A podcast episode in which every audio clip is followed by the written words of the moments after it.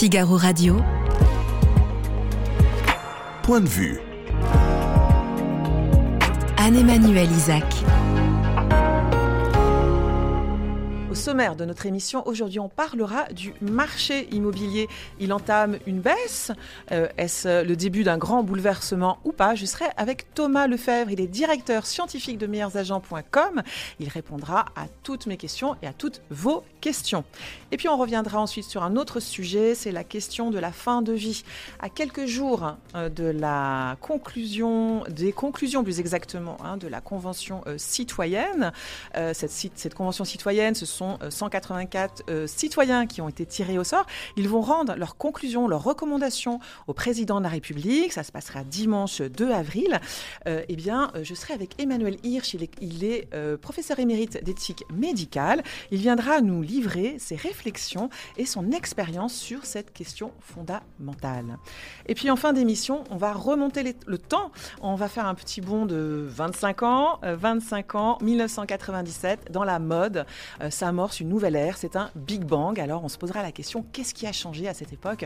Euh, C'est euh, en l'occurrence le, le thème d'une exposition qui se déroule au musée Galliera à Paris et je recevrai Alexandre Sanson, son commissaire. Voilà, sur tous ces sujets très variés, très différents. J'attends vos remarques et vos questions. Point de vue, c'est parti.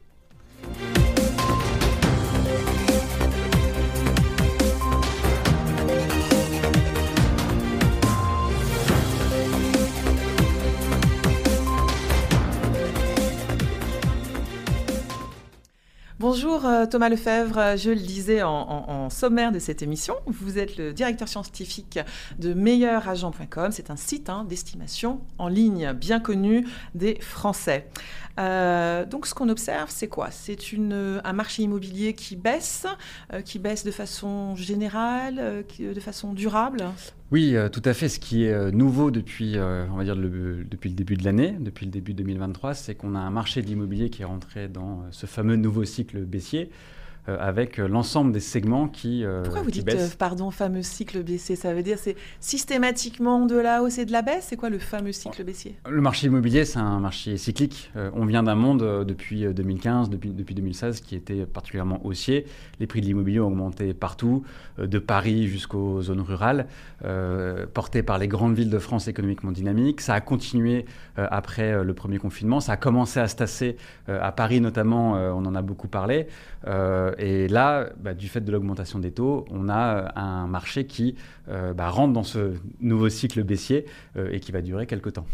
Euh, vous, alors, vous n'êtes pas Madame Irma, mais sur quel, euh, quel euh, on, peut avoir une idée de combien de temps ça pourrait durer ce, ce, ce cycle baissier bah Déjà, pourquoi est-ce qu'on a ce cycle baissier? Parce que les taux euh, ont, ont, clairement augmenté. On empruntait à 1% il y a encore un an. Sur 20 ans, on emprunte aujourd'hui presque à 3% et on sait que c'est pas fini. Pourquoi est-ce que les taux ont augmenté?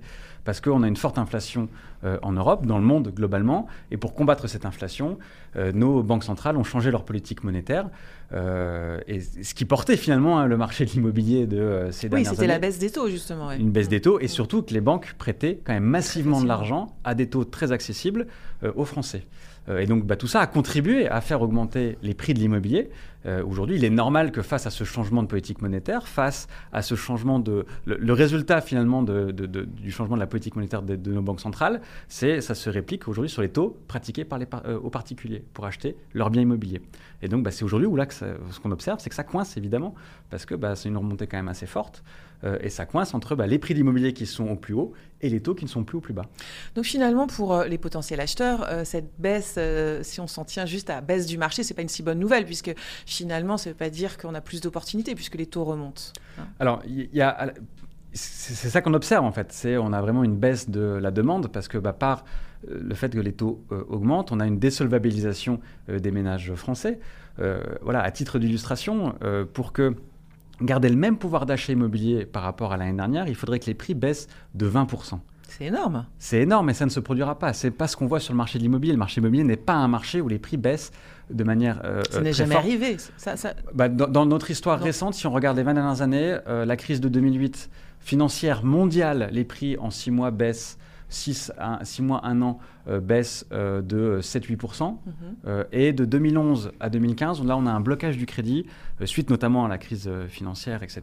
On essaie de rationaliser un peu le crédit. et là, donc c'est plus compliqué d'accéder au crédit. et là, pareil, les prix baissent de 7%, mais en, en 4 ans. Mhm. donc 20% en, en, un an, ça n'existe pas, sauf si vraiment c'est une crise majeure. Mais c'est pas ce qu'on voit. Euh, mais donc, pour que les prix baissent de. Pour garder le même pouvoir d'achat immobilier, il faudrait que les prix baissent de 20%. Donc, on comprend bien que ça bloque, en fait, par rapport à la situation euh, des prix d'immobilier qui sont encore une fois au plus haut. Ça, ça, a, peut ça a un petit peu baissé, effectivement, depuis janvier, euh, voire même depuis quelques mois. Mais il faut relativiser par rapport à la direction des prix. depuis, depuis 5 ans, depuis 10 ans. Depuis 5 ans, les prix en France ont pris 30%. Depuis janvier, oui, ils se sont ajustés de 0,5. C'est quasi stable. Il ne se passe pas grand-chose. Mais c'est pas grand-chose. C'est pas, pas, finalement, ça va pas être un grand bouleversement.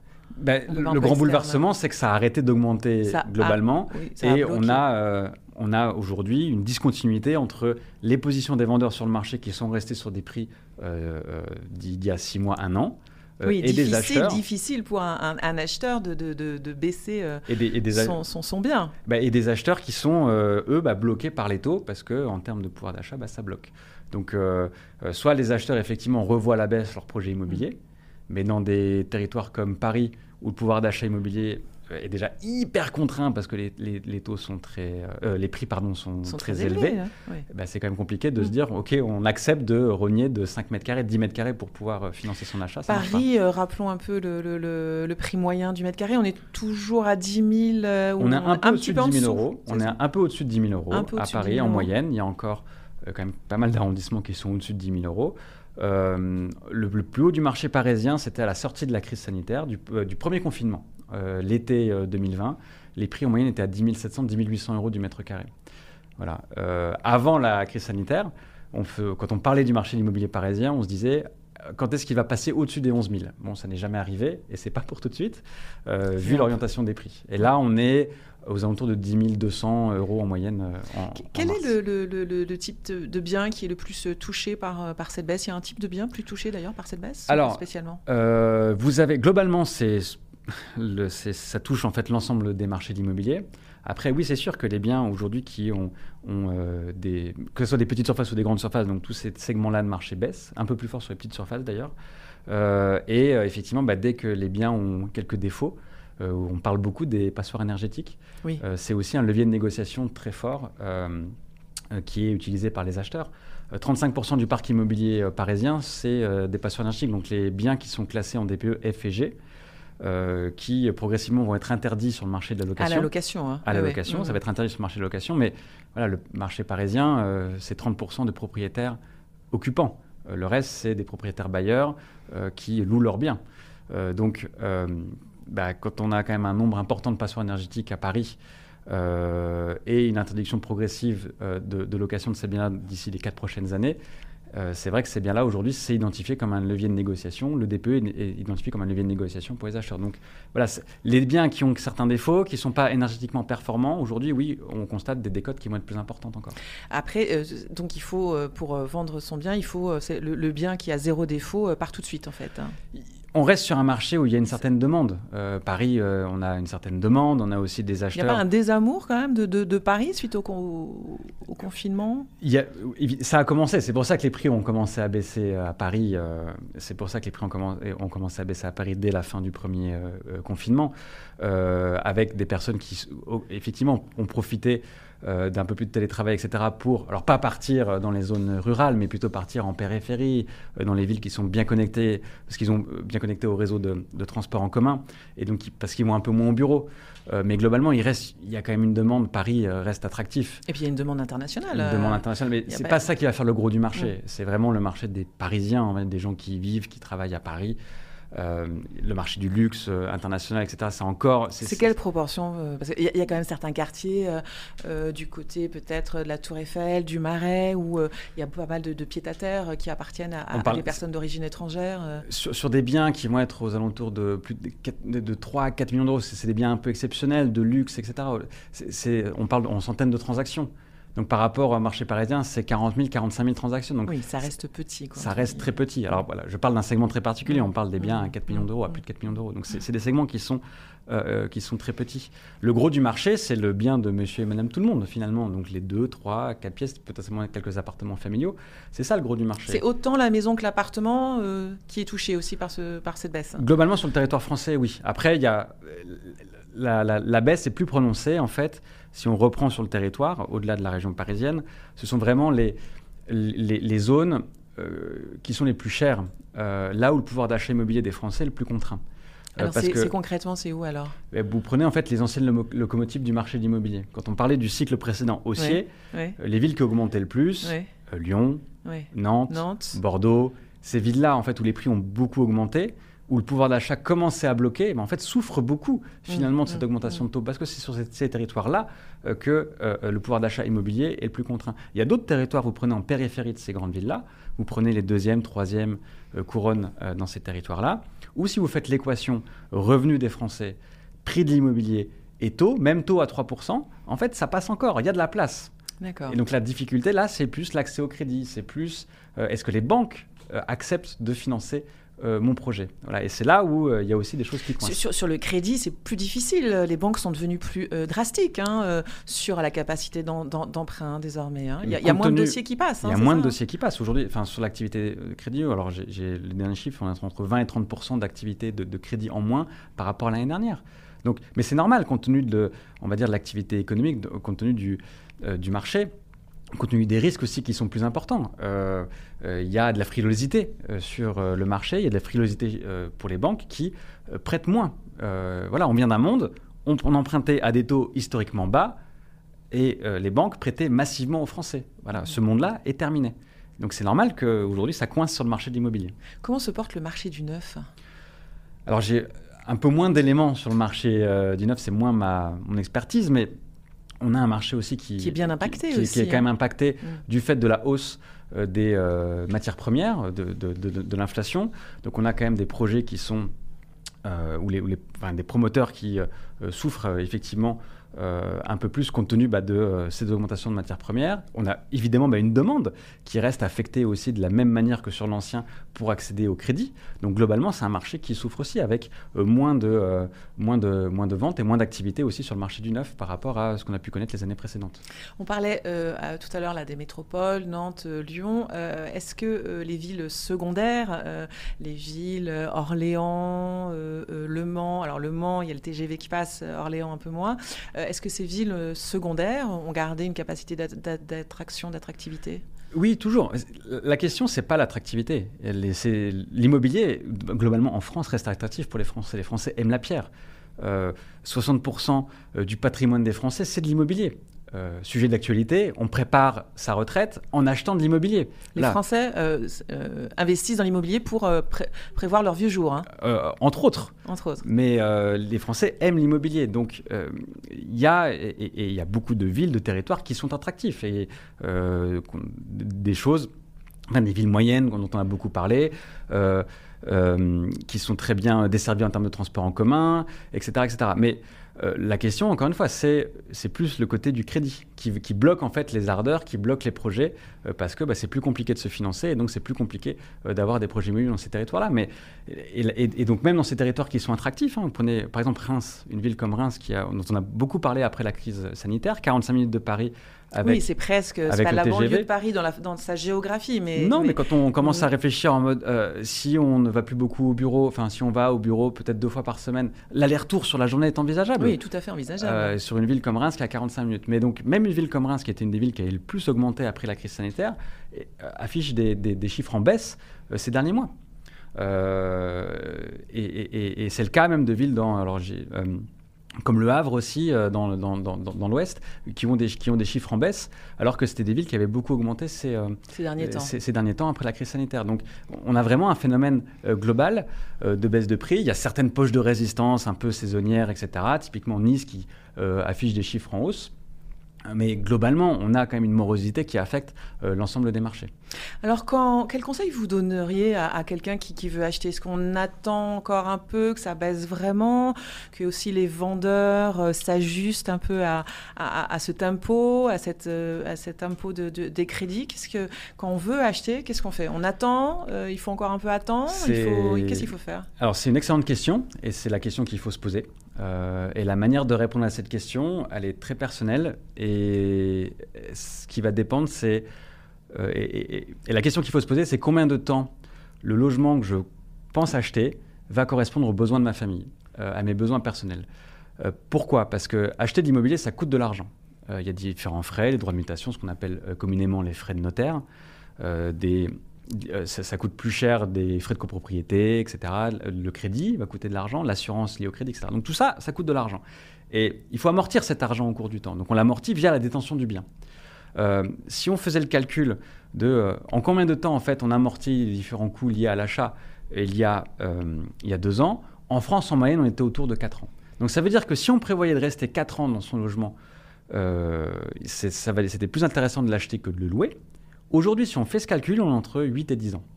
Donc ça veut dire que c'est beaucoup plus risqué de se projeter dans un logement, on comprend bien. Prenons par exemple des primo-accédants, un jeune couple primo-accédant à Paris. À Paris, c'est encore plus de 10 ans. Euh, c'est hyper, hyper difficile d'être capable de se projeter dans un 45-50 mètres carrés si on, a, si on est capable de l'acheter, parce que du coup ça vaut 500 euh, 000 euros avec un taux à 3%. On va vous imaginer les financements. Pas beaucoup de monde peut euh, s'offrir ça. Et en plus, pour que ça soit rentable par rapport à la location, il faut rester plus de 10 ans. C'est un peu compliqué aussi pour un des primo. Si on prend euh, typiquement un jeune couple, euh, petit trentenaire, etc., 45 mètres carrés, avec sans doute l'envie de faire un, un deux enfants, la période 8-10 ans de rester dans un 45 mètres carrés est, complexe. Vous avez parfaitement résumé la situation du moment et pourquoi en fait ça bloque. Euh, alors dans certains, dans certains territoires et pour certains types d'acquéreurs, ça va fonctionner. c'est pas euh, euh, euh, délirant d'être capable de se projeter 7-8 ans dans une maison qu'on va acheter quand on est un peu plus avancé en carrière. Mais donc là, on met le point sur un problème sociétal, on va dire, qui exclut en fait les primo-accédants du marché. Et très clairement, l'âge moyen de la primo-accession en France, elle est de l'ordre de 37 ans. Il est certain que dans les prochaines années, cet âge va se... Va, Primo-accédant, c'est 37 ans. 30, en moyenne. La moyenne, il y a plein de défauts sur la moyenne, mais en moyenne, on est à 37 ans. Euh, c'est assez tardif, non? C'est assez tardif, mais encore une fois, c'est une question un peu de moyenne. Euh, mais c'est sûr que ça va se décaler compte tenu de la situation du marché. Et les primo-accédants, aujourd'hui, c'est très compliqué de rentrer sur le marché. Merci Thomas Lefebvre pour toutes ces, précisions. Et bien, bien sûr, on suivra euh, euh, ces prochains mois la situation du marché. Je rappelle que vous êtes directeur scientifique chez meilleuragent.com. Et puis, je profite aussi qu'on parle de l'immobilier pour vous parler du 200e numéro de propriété Le Figaro qui est en vente, un très beau numéro 200. Merci Thomas. Merci à vous. Figaro Radio. Point de vue. Anne-Emmanuel Isaac.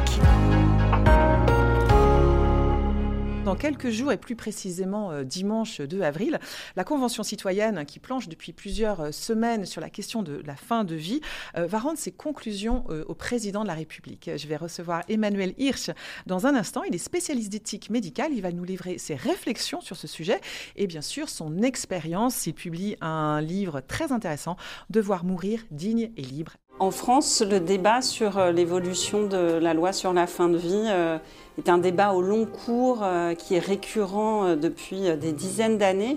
Récemment, il y a quand même eu à la, rentrée 2022 un avis du Comité national consultatif d'éthique qui, pour la première fois, a ouvert la porte à une possibilité de, légaliser l'aide active à mourir. Donc après ce, feu vert, Emmanuel Macron a annoncé le lancement d'une convention citoyenne sur la fin de vie qui travaille actuellement sur, euh, sur la loi, sur l'évolution possible de la loi. On sait déjà qu'une majorité majorité des citoyens, par un système de vote intermédiaire, s'est prononcée en faveur d'une évolution de la loi. Bonjour Emmanuel Hirsch. Bonjour. Vous êtes euh, professeur émérite d'éthique médicale. Vous publiez un, livre, euh, Devoir mourir digne et libre. C'est aux éditions euh, du CERF. Je voulais, dans un premier temps, avoir votre réaction sur la mission Falorni, hein, qui vient de rendre ses conclusions. Cette mission, donc, elle avait pour but hein, d'évaluer la loi Leonetti 2016. Elle pointe que les, patients ne sont pas assez écoutés, un manque de, moyens, un cadre législatif hein, qu'il faudrait compléter. Euh, quelle réaction vous avez, euh, quels commentaires vous faites sur les conclusions de, cette mission? Un travail de très grande qualité, d'abord. Olivier Falorni, qui est coauteur quand même d'une proposition de loi en faveur euh, de l'euthanasie, aurait pu être, j'allais dire, plus subjectif. Là, il nous offre un travail de grande qualité, une belle analyse, très documentée, notamment sur la réalité des soins palliatifs. Et il met aussi en exergue l'importance des soins palliatifs qui conditionnera, à mon avis, euh, l'évolution de la loi. oui, en pointant que ces soins ne sont pas assez déployés en réalité. Alors on peut hein. ensuite s'interroger sur qu'est-ce que c'est déployer des soins palliatifs C'est plutôt comment développer une culture des soins palliatifs. Et la culture des soins palliatifs, c'est pas uniquement une culture de la fin de vie, c'est une culture de l'accompagnement de la personne, aussi bien dans le handicap, dans la maladie chronique, dans les établissements comme les EHPAD. Donc euh, il y a une vision globale. Et ce n'est qu'à la fin euh, qu'il évoque une évolution législative en faveur éventuellement non pas de l'euthanasie, dans tous les cas de l'aide active à mourir. Donc je trouve que c'est un travail rigoureux au niveau de la méthodologie, très satisfaisant et qui est très complémentaire de ce que va être la production de la Convention citoyenne dans quelques jours. Puisque là, euh, on a un étayage à travers une instruction, j'allais dire, parlementaire.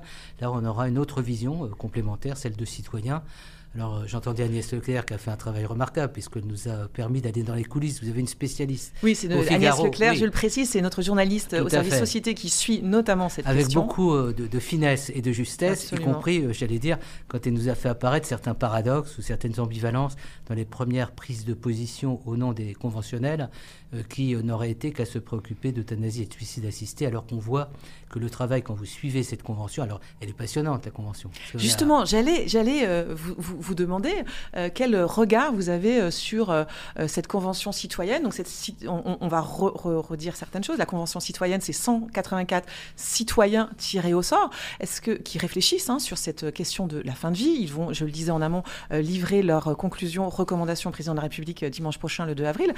déjà, ce format de, de convention citoyenne, de citoyens tirage au sort, est-ce que vous trouvez que c'est un format qui est probant, intéressant sur cette question-là? Qu'est-ce que quel regard vous avez là-dessus En tous les cas, je suis fier des concitoyens. C'est-à-dire, ils ont fait un travail de fond parce que quand vous regardez, puisque vous avez accès à toutes les rencontres, à toutes les conférences, à, toutes les, tous les débats et même à leurs débats. Donc je trouve que d'abord il y a une transparence, il y a une loyauté à notre égard. Il y a eu des intervenants de très haut niveau, euh, très justes. Et pourquoi je trouve qu'on est dans un moment historiquement intéressant? C'est-à-dire on a l'impression que les protagonistes ont un peu euh, mis les couteaux derrière, c'est-à-dire ils ont euh, été à cœur d'évoluer dans leurs approches. On a une nouvelle génération d'intervenants, que ce soit à l'Association pour le droit de mourir dans la dignité, la DMD, et même dans les soins palliatifs. On a eu des figures ces derniers mois émerger.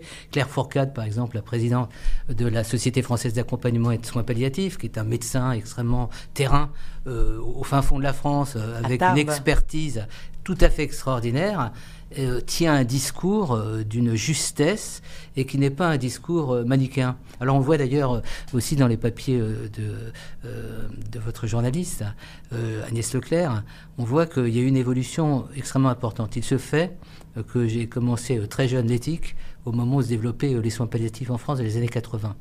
Et très rapidement, il y a eu un clivage entre pro-euthanasie et soins palliatifs. Là, on voit euh, qu'il va trouver. On est dans un, dans, un environnement qui est favorable à des évolutions. Et la première euh, évolution, à mon avis, euh, marquante et qui va déterminer le reste, c'est le droit opposable aux soins palliatifs.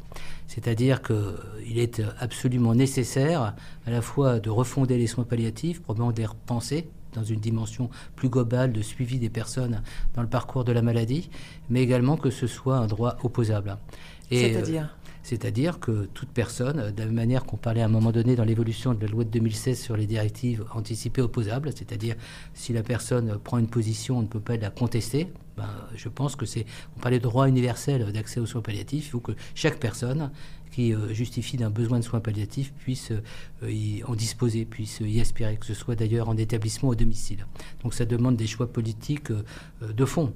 Et à mon avis, on ne pourra pas faire évoluer la loi si c'est l'intention du président de la République, parce que c'est un acte politique, ce ne sera pas un acte éthique, c'est un acte politique. Si son intention est de faire évoluer la loi, la condition sine qua non, d'absolu, ce sera qu'il y a d'abord un accès à tous aux soins palliatifs.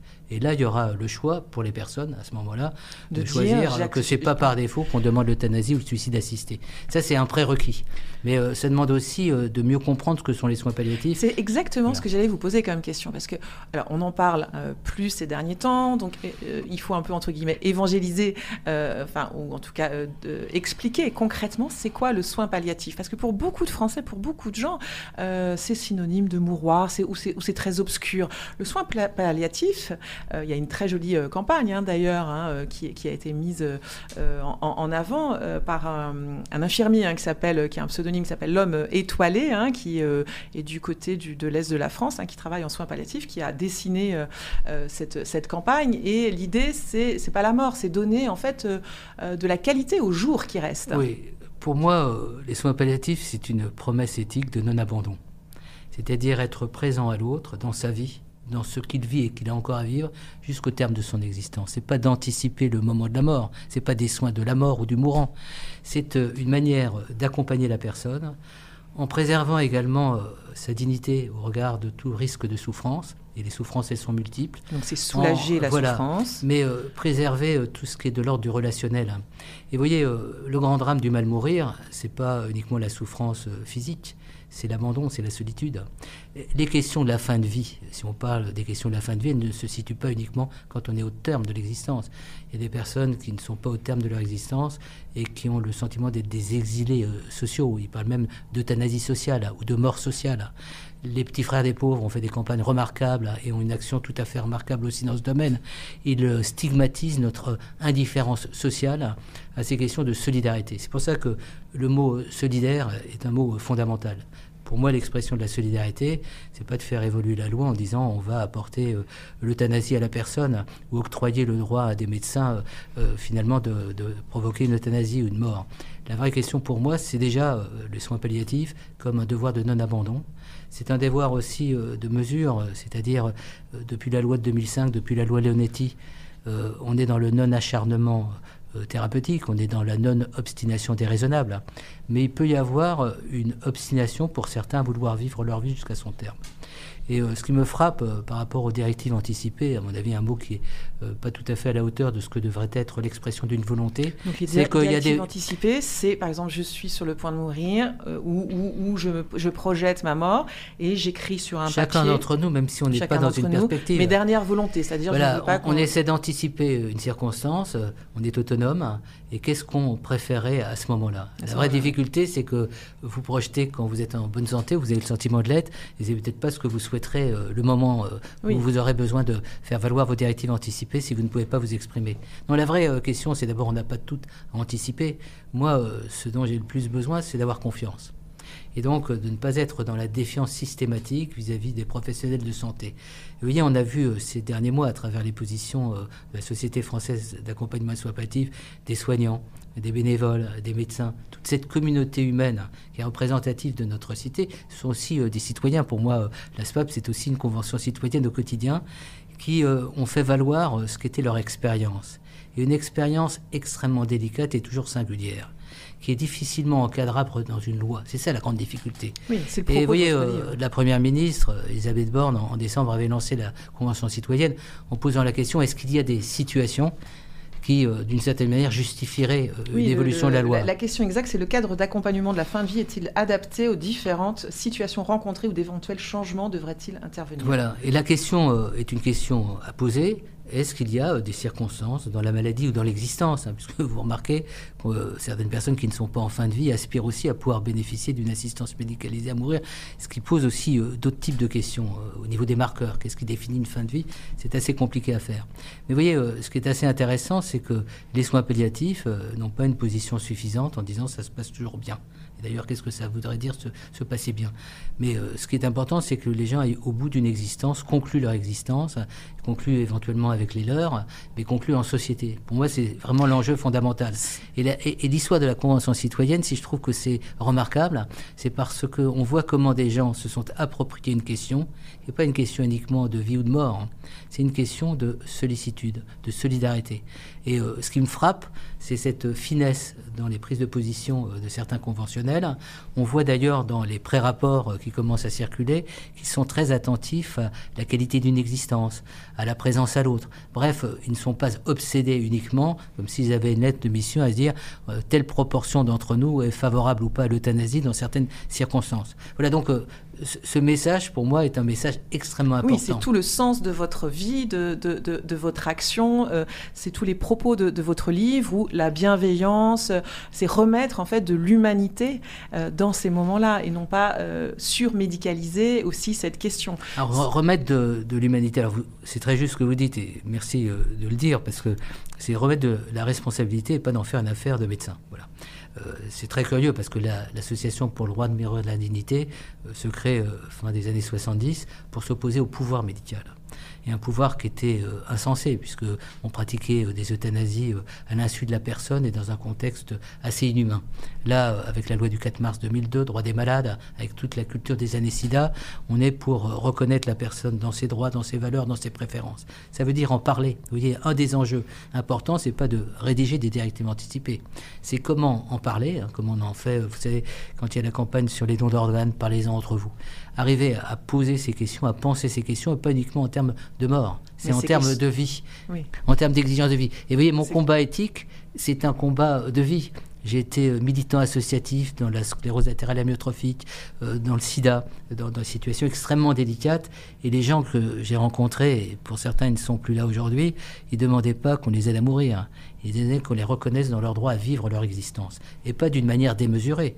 Quand à un moment donné, euh, certaines circonstances font qu'on ne peut pas aller plus loin, on doit aussi reconnaître qu'on ne peut pas aller plus loin. La vraie question, est-ce qu'une loi sera à la hauteur de situations euh, singulières qui relèvent de l'intime, qui relèvent de la relation de soi, du privé? C'est des questions qu'on peut se poser. Et puis parallèlement à ça, vous avez des gens qui disent qu'il faut de la justice, c'est-à-dire que toutes les personnes qui aspirent à être assistées dans leur mort, notamment par des médecins, puissent en bénéficier. Ça, c'est des énigmes et des questions, à mon avis, que le Parlement, euh, demain, puisqu'on a bien le sentiment qu'il y aura un projet, une proposition de loi, aura posé. Est-ce que c'est véritablement un acte médical que de poser une euthanasie? La même chose pour la sédation profonde et continue jusqu'au décès, qui est pour beaucoup assimilée à une euthanasie lente ou à une agonie lente. Donc voilà des questions de fond. Est-ce que c'est un acte médical? Est-ce que véritablement c'est sur indication médicale Une a été euh, est parue sur le, sur le Figaro où les, les, soignants, alors je me souviens plus du chiffre, ils étaient 800, 800 soignants, hein, c'est ça, hein, euh, a dit que c'était pas du tout un acte. Non mais je pense que ça c'est aussi quelque chose d'important. Alors est-ce que c'est une responsabilité euh, de la société d'aider la personne à mourir. Alors vous voyez qu'il y a deux exceptions. On peut aider la personne jusqu'au terme de son existence en lui apportant les soins, le confort et puis un environnement social. Et puis certains considèrent que l'engagement du médecin, parce que c'est l'engagement du médecin qui aussi a permis à une personne d'avancer dans la maladie et peut-être d'aller plus loin qu'elle ne l'aurait pensé s'il n'y avait pas eu cette assistance médicale dans la vie. Certains considèrent que le dernier acte médical, c'est d'aider la personne à mourir lorsqu'elle ressent une souffrance telle que l'existence est devenue indigne de ce qu'elle considère ses valeurs d'existence. Vous voyez, on est dans quelque chose de très euh, philosophique. Mais il faut qu'on soit clair aujourd'hui, c'est pas uniquement un débat philosophique, c'est est-ce que demain en France on autorise ou pas l'euthanasie Si on autorise l'euthanasie ou le suicide assisté, est-ce que des règles d'encadrement euh, sont à la hauteur des risques d'évolution, comme on l'a vu euh, dans euh, les différents pays européens qui ont dépénalisé l'euthanasie? C'est une affaire très intime. Est-ce que le fait de dépénaliser l'euthanasie va favoriser véritablement la pensée des gens vis-à-vis de leur fin de vie? Ou est-ce que ça ne va pas créer des normes où certaines personnes considérant que la bonne norme, c'est de mourir d'une manière euh, volontaire, en son temps, comme on veut, si on veut, enfin, vous voyez, tout un ensemble d'éléments de cette nature. Et ce qui m'a énormément frappé, euh, vous évoquiez cette, prise de position dans le Figaro des médecins, c'est euh, quand vous discutez avec la présidente de la Claire, elle vous dit souvent, Claire Fourcade, le fait pour moi de savoir que c'est interdit de tuer mon malade me permet d'aller plus loin quand les situations deviennent extrêmement compliquées. Et oui, on a besoin de clarté, de clarification. Donc, est-ce que l'évolution est quelque chose de souhaitable? Personnellement, je ne pense pas. Est-ce qu'elle aura lieu? J'ai la conviction qu'elle aura lieu pour des raisons politiciennes. Toutes ces réflexions et toute votre expérience est à retrouver euh, dans, votre livre Devoir mourir digne et libre, un, titre euh, très très beau et avec beaucoup de, témoignages hein, également, euh, de réflexions, mais de, témoignages. En l'occurrence, et on va terminer là-dessus, dans les dernières pages, vous reproduisez, je crois que c'est une infirmière, voilà, avec une patiente qui veut mourir et, et enfin qui a peur de quoi euh, voulez-vous qu'on vous protège, de quoi vous auriez besoin, eh bien la personne dit qu'on m'aime. Alors ça vous paraîtra peut-être fleur bleue lyrique. Mais non, je trouve ça euh, très beau. Toute ma vie euh, dans l'éthique a été une vie de terrain, de rencontres et de passion de ce qu'est le soin auprès des personnes malades et auprès de celles et ceux qui soignent au nom de la cité, c'est-à-dire qui témoignent de notre sollicitude et donc qui sont pour moi des grands témoins et des grands acteurs de la vie politique. Et vous voyez, euh, j'ai mis effectivement certains témoignages qui sont d'une grande justesse. Et euh, je pense que quelquefois on complexifie les choses, parce que les choses sont complexes, alors qu'il faut aller à l'essentiel. L'essentiel, c'est les purs. Et l'essentiel, c'est euh, ne pas abandonner la personne, et présent à être présent à, son attente, être en capacité d'écouter, et peut-être aussi, au nom de valeurs qui sont les valeurs d'une société, de se dire peut-être que l'euthanasie remet en cause les principes de, solidarité et les valeurs de notre démocratie. C'est en tous les cas des questions qui doivent être posées au moment, encore une fois, où on a le sentiment que pour des raisons beaucoup plus politiques que éthiques, la loi va évoluer. Merci Emmanuel Hirsch. Je rappelle euh, le titre de, votre livre, le très beau titre, hein, Devoir mourir digne et libre. C'est aux éditions du CERF. Merci, d'être venu euh, répondre aux questions du Figaro sur cette question. Figaro Radio. Point de vue. Anne-Emmanuel Isaac. On va faire un bond dans le temps, on va remonter le temps, on va se retrouver 25 ans en arrière en 1997. Et 1997 dans la mode, eh bien, c'est un Big Bang, une année où tout a changé. C'est euh, le thème d'une exposition passionnante au musée Galliera. Je reçois le commissaire de cette exposition, Alexandre Sanson. Ravi de vous accueillir. Vous êtes le commissaire de l'exposition 1997, euh, Fashion Big Bang, ça se déroule au musée Galliera, euh, et ce jusqu'au 16 juillet, si je ne me trompe pas. Absolument. Alors, 1997, on rembobine le temps, on est 25 ans en arrière. Euh, sur la planète mode, c'est plutôt la morosité en fait. On est au milieu des années 90, surtout à Paris, euh, où on a une sorte de ralentissement de l'intérêt en haute couture surtout. La haute couture, alors depuis les années 60, n'est plus du tout une discipline qui parle à la jeunesse. En effet, il faut 4 à 5 essayages, les prix continuent d'augmenter, donc ça parle plus aux jeunes générations, aux jeunes femmes. C'est plus tout à fait le même mode de vie aussi. Hein. Absolument, qui veulent du prêt-à-porter simplement parce qu'elles travaillent, ont une vie active, euh, et, et la mode doit suivre leur mode de vie. Et donc au milieu des années 90, forcément, Paris, qui est l'épicentre de la mode toujours, parce qu'elle accueille haute couture et prêt-à-porter, euh, perd l'attrait en tout cas en, termes de haute couture.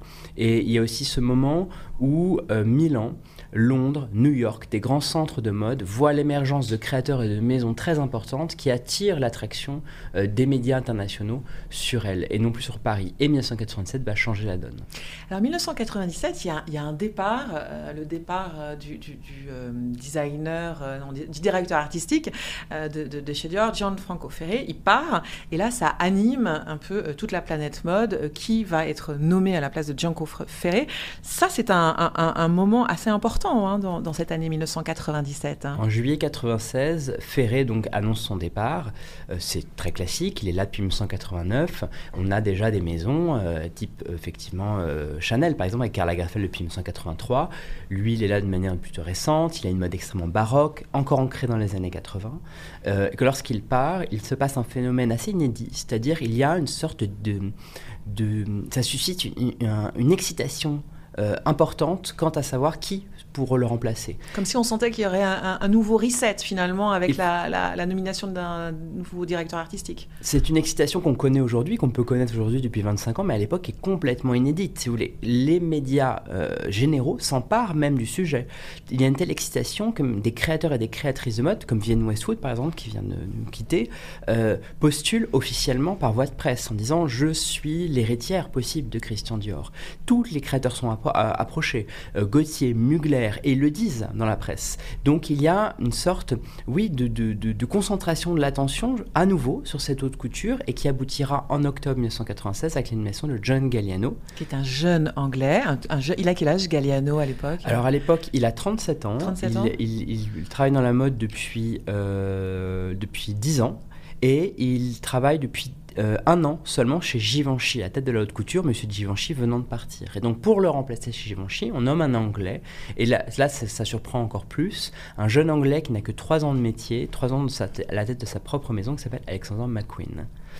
Donc un renouvellement euh, des, têtes de grandes maisons de, couture parisiennes. Et puis 1997, euh, il y a la fameuse semaine en janvier, la semaine habituelle de, haute couture. Et là, euh, les défilés vont faire beaucoup, beaucoup parler d'eux. Il va parce que justement on attend le premier défilé de John Galliano pour Dior avec impatience et surtout également celui de, de Givenchy par Alexander McQueen, les médias internationaux euh, s'intéresse à la mode parisienne euh, comme jamais. Il y a plus 30% d'accréditation d'une presse internationale à Paris, de journalistes, télé et presse. Ils viennent tous voir ce moment, qui en plus c'est un moment qui est accentué par le premier défilé de Jean-Paul Gaultier, qui motivé justement par ce bruit annonce qu'il présentera pour la première fois une collection de couture, et par Thierry Mugler, qui n'a pas présenté depuis 5 ans une collection de couture et qui arrive avec une collection. Et donc on a en 4 jours quatre moments très forts dans l'histoire de la mode, des premières collections, mais aussi une collection majeure qui sera celle de Thierry Mugler, qui fera sa collection emblématique, Les Insectes. Euh, c'est aussi euh, majeur dans les têtes qui arrivent, dans les propositions qui sont faites et dans le spectre, enfin bien sûr dans la finition des, vêtements. Euh, on est sur la haute couture, c'est assez c'est tout à fait remarquable, mais c'est aussi le spectacle hein, qui est donné. Hein. Ça, c'est inédit à cette époque. On est sur une théâtralisation de la haute couture. Avant, la haute couture, si vous voulez, produisait des robes extrêmement belles, parfois spectaculaires, mais qui restaient tout à fait après dans le domaine du possible pour la cliente qui la voyait. Elle pouvait le porter, elle pouvait se projeter dedans. John Galliano et McQueen vont instaurer un système qu'on connaît bien aujourd'hui, qui est un système de collection théâtralisée, surprenante, presque avec un scénario, comme un film, si vous voulez, avec une immense superproduction, et donc qui va vous faire assister, au lieu d'une présentation de couture de vêtements, à un spectacle, avec justement une ligne conductrice qui est celle du directeur artistique, qui est une figure qui émerge véritablement euh, au cours de la seconde moitié du XXe siècle, mais qui est euh, consacrée en 1997. C'est plus le fait que ce soit des, jeunes qui arrivent donc un peu d'autres codes ou, une, envie un peu de dépoussiérer le défilé qui, fait la nouveauté un peu de, ce côté spectaculaire des, des, euh, défilés ou c'est aussi une question de, moyens demandés euh?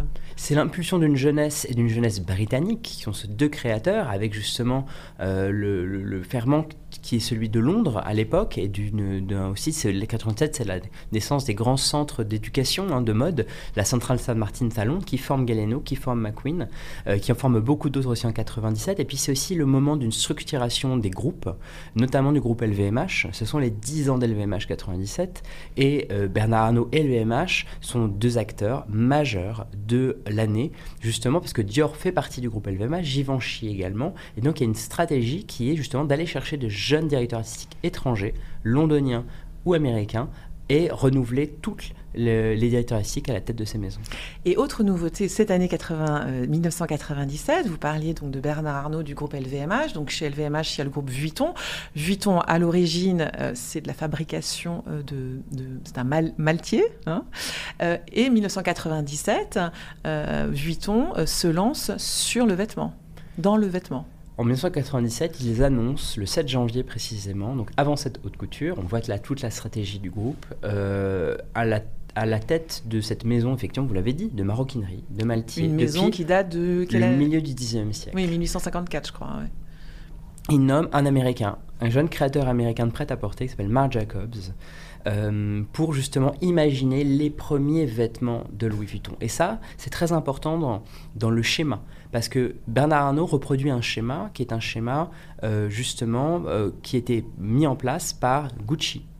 Euh, en 1994, Gucci, qui est une maison qui est sur le déclin, une maison italienne de maroquinerie, nomme un Américain à sa tête, Tom Ford, qui va révolutionner le prêt-à-porter de cette maison, instaurer une esthétique exceptionnellement euh, sexy aussi, très forte, et, que, euh, et, euh, et, créer un succès, un succès international autour de cette marque en seulement quelques années. Donc il ressuscite une vieille marque et il impose des nouveaux codes très sexy, même certains parfois on peut dire porno chic, non Oui, c'est le terme en fait, c'est un thème marketing qu'il va inventer, mettre en place justement toute la publicité qu'il met en place à milieu des années 90, bien sûr en 97 et jusqu'au début des années 2000. Et donc c'est cette, cette recette incroyable de ce succès que Bernard Arnault cherche à reproduire euh, de manière peut-être subliminale à travers le Vuitton. Et comment se passe ce, premier euh, euh, défilé Vuitton? Qu'est-ce qu'on qu'est-ce qu'on voit de Marc Jacobs? Alors, le, dans l'exposition, on ne voit que les étapes, vu que le défilé aura lieu en mars 98. Donc, mm. l'idée, c'est de montrer aussi des documents inédits aux visiteurs. Donc, on montre le dessin du premier look, euh, que dessinera Marc Jacobs. Et puis le premier et seul sac bien sûr conçu en 1987 pour 98, euh, qui est un sac entièrement blanc, monogramme blanc, comme une page blanche, qui était vraiment le, le, concept que voulait Marc Jacobs pour, son premier défilé. Oui, l'idée de, voilà, on, tourne une page, on va écrire un nouveau, un nouveau chapitre.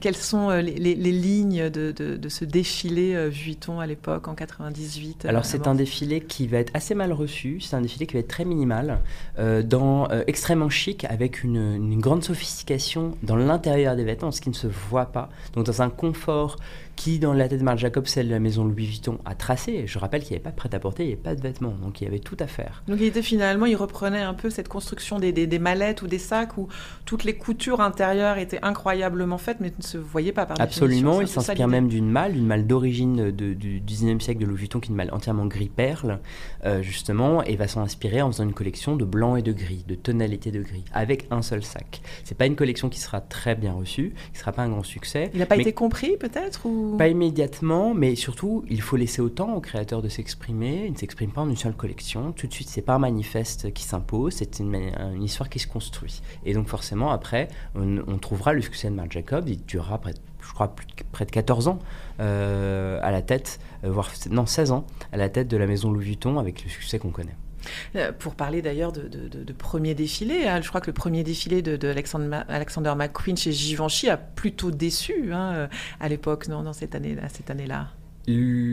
Alexander McQueen pour Givenchy débute la semaine de la mode. Il débute le 19 janvier et présente une collection euh, inspirée du logo de Givenchy, qui est toujours le logo actuel. Ce sont ces 4 G affrontés qui, pour McQueen, lui inspirent la Grèce antique. Et donc, il va foncer dans la Grèce antique et créer une collection euh, assez euh, impressionnante, très théâtrale, très dramatique, comme un air d'opéra. D'ailleurs, il s'inspire de Maria Callas euh, dans le rôle de Médée pour rendre hommage à un mythe que le, du, Jason et des Argonautes. Et donc, il crée des femmes qui sont des, des femmes minotaures avec des cheveux, des chapeaux, en coiffe de bélier, en, en coiffure qu'on a pu reproduire spécialement pour l'exposition. C'est la première fois au Palais Galliera qu'on reproduit des coiffures avec le coiffeur d'origine défilé. Ces coiffures, elles ont été perdues d'origine, donc on recrée ces coiffures qui font près d'un mètre de haut. Euh, sont très spectaculaires. Avec justement à nouveau des coloris qui s'inspirent du logo Givenchy, or et blanc. Et donc cette collection, qui sera vue trop théâtrale, trop violente, sera très mal reçue par les journalistes. Qui... Et il faut aussi rappeler que euh, McQueen n'aura eu que trois mois pour créer cette collection de couture. Il n'a que 27 ans, il n'a que 3 ans de maison. Et surtout, c'est un créateur à l'époque qui est euh, assez mal perçu, il a assez mauvaise presse, parce que certes, on loue son talent, mais il a un caractère terrible, avec les journalistes surtout, et il a ses têtes, et donc il est parfois très très violent avec des journalistes, et donc forcément, on sent une sorte de forme de revanche euh, des journalistes et des médias sur cette collection.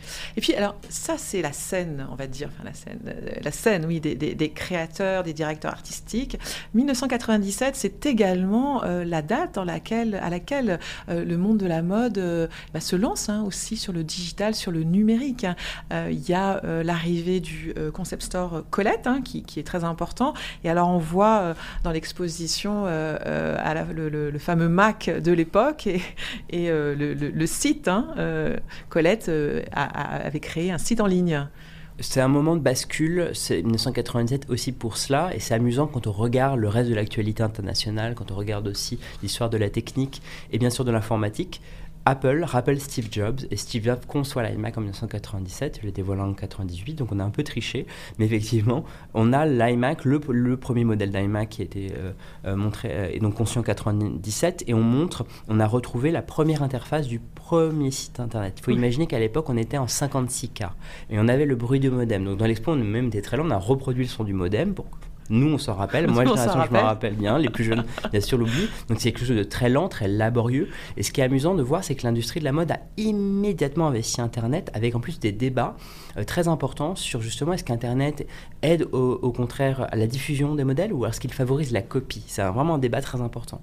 Euh, Colette va pas se poser cette question, va créer une interface immédiatement. Il y a des jeunes créateurs des maisons. Saint-Laurent, par exemple, va investir.